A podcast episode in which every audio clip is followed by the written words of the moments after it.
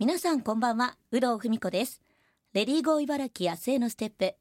この番組では現代の働く女性を取り巻く様々な課題にフォーカスしリスナーの皆さんと一緒に女性が生き生き働ける社会について考えていきます。さて今回のテーマは自分らしく生きる心の持ち方についてです。今週は日立市長福寺住職原宝園さんをゲストにお迎えし3週にわたり自分らしく生きる心の持ち方についてお話を伺っていきます。原さんは県内では唯一の曹洞宗の女性の住職で過去に東京のラジオ局での勤務経験もお持ちです。ここから3週にわたって親の介護を含めた原さんの自分らしく生きる心の持ち方についてお伺いしていきます。原さんどうぞよろしくお願いいたします。よろしくお願いします。今週1週目は僧侶になるまでのお話についてお伺いしていきます。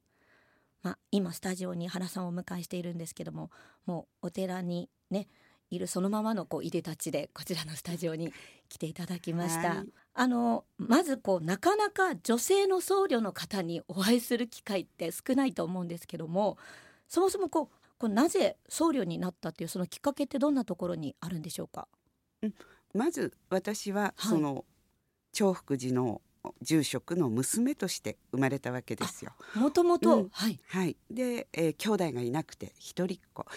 今はね一人っ子すごくあの多いですけど、はい、私たちの時代ではね一人っ子って結構珍しかったんですけれど、うん、うん、ただまあ女の子っていうことで、まあ、親も娘をお坊さんにしようなんて全く思わず、はい、うんうん、育ててくれたんですけど、は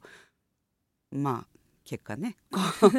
こうなってしまって先ほど紹介でも言っていただきましたけど、はいはい、本当若い時は普通に会社員というか、はい、お仕事もしていたんですが、はい、はい、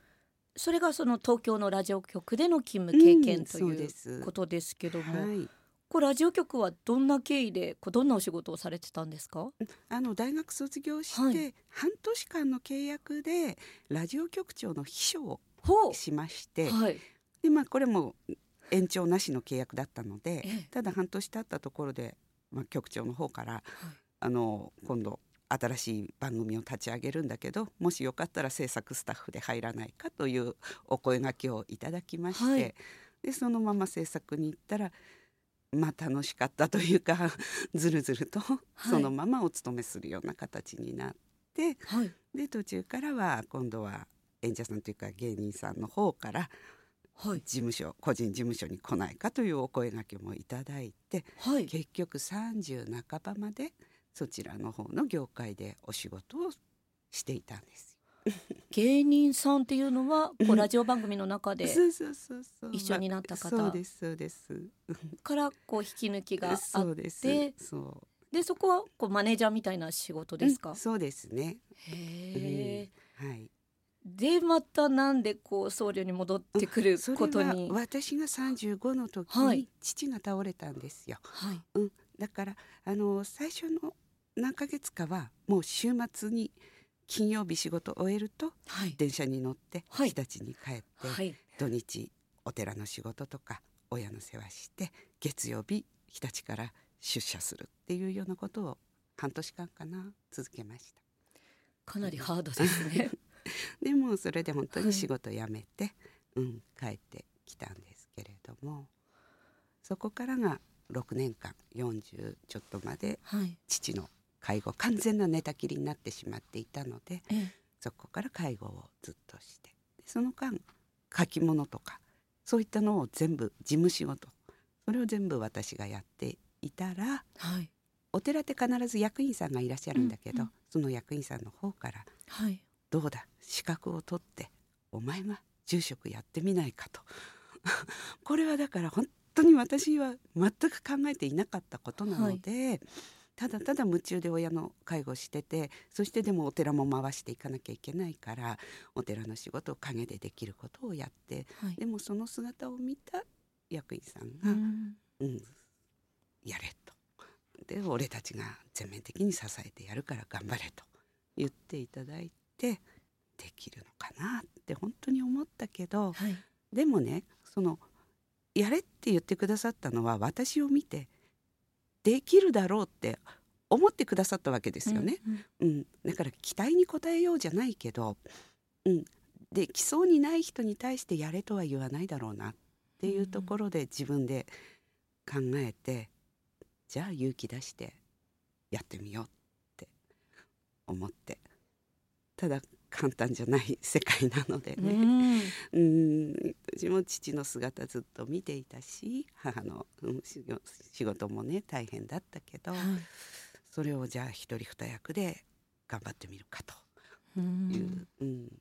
お母様の方はこう反対なんかはなかったんですか？あもう母親にはギリギリまで内緒にしてました。絶対に反対するの分かってたから、はい、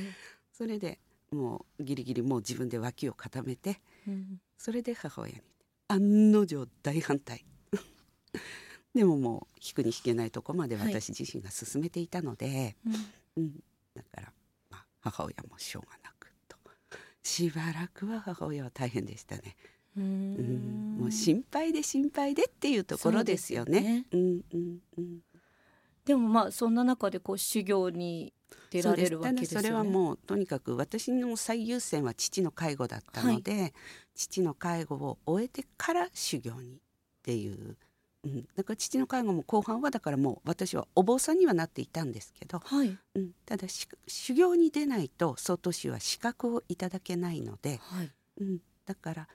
ただそれは父を見見とってからっていうことでもう父を見とってもうすぐ修行行きました。うん、それ修行ってこう年齢制限みたいなは別にないんです、ね、それはないです。それはないけど男性と女性、はい、やっぱりこれは違うんですよね、うん、うん、だからあの曹洞宗の場合本山が永平寺と総持寺とあるんですが、はい、うん、そちらは女性はいけないんですよ。はい、うん、で女性専門のもう今なくなっちゃったんですけど当時新潟二層堂という女性だけの二層堂があったので私はそちらにお世話になりました。うん、うん、実際曹洞宗のこの女性の僧侶の割合っていうのはどのくらいなんでしょうか、うん、私も正式な割合は知らないんですけれど、はい、本当に少ないです。先ほどね県内で、まあ、唯一の曹洞宗の女性の住職ということでしたけども、はい、僧侶となるとこう茨城県内にもこういらっしゃったりもう一人ね副住職さんがいらっしゃいます。でまあ住職っていうことになるともっと少なくなるということなんですよね。全国で見ても、うん、他の宗派は結構いらっしゃると思います。私も他の宗派詳しくはないんですけれど、はい、ねあの僧侶のこう修行っていうと本当にこう厳しいイメージなんですけどどうですか？本当有働さんもね、はい、修行って聞いたら、はい、本当何をするのかしらって。あの滝の中でとか。うんうんうんね。でも私が騒動に初めて上がった時に道長様から言われたのは日々の暮らしその全てが修行なんだということ、うん、だから私はそれを体験しに行ったっていうこと。もちろんあの外州は禅宗ですから朝と晩に必ず座禅の時間はありますし、うん、うん、もうあの朝のお勤めとか夕方のお勤めとかお経はもちろん読みますけれどもただお経を読むこと座禅をすることそれが修行なわけではないよと。私たちは日々の暮らし全てが修行なんだよっていうことをまず最初に言われました、うん、でも私もそのつもりで言っていたので、うん、そういう意味では何かこう僧侶になる前とこう後で心のこう持ち方とかって変わってきましたか？私が一番大事にしているのは、はい、寄り添うこと、うん、あの必ずそういう家族を亡くされた痛みとかそういったことにその方に寄り添う。変わってあげることはできないしまた何を言ってもね届かない時って必ずあるので、うん、うん、そういう時間が解決してるくれることうん、っていうのがあるけどその間をずっと寄り添ってあげたいって私は思っています。なんかラジオパーソナリティみたいですね。寄り添うっていうと。ああ、じゃあそういう意味では本当、はい、目指してるところは同じかもしれないですよね。そうですよね。うん、まあ本当にこうねお寺にもいろんなこう立場の方がいらっしゃいますもんね。そうですねだから本当にご相談に見える方とかのお話、うん、私は聞くことしかできないけれどでもひたすら聞くっていうことで、うん、皆さんにとにかく寄り添うことを心がけています。うんもうね僧侶になってからも長いですよね。うん、あの住職になってもうじき20年になりますね。うん、じゃあもう一般でこう働いていた時よりは長く。そうですねいつの間にか。まだまだお坊さんとしては本当に半人前なんですけれど、うん、うん、でもなんとか皆さんのお力借りて頑張っています。今週は日立市長福寺住職原法園さんをお招きして僧侶になるまでのお話を伺いしました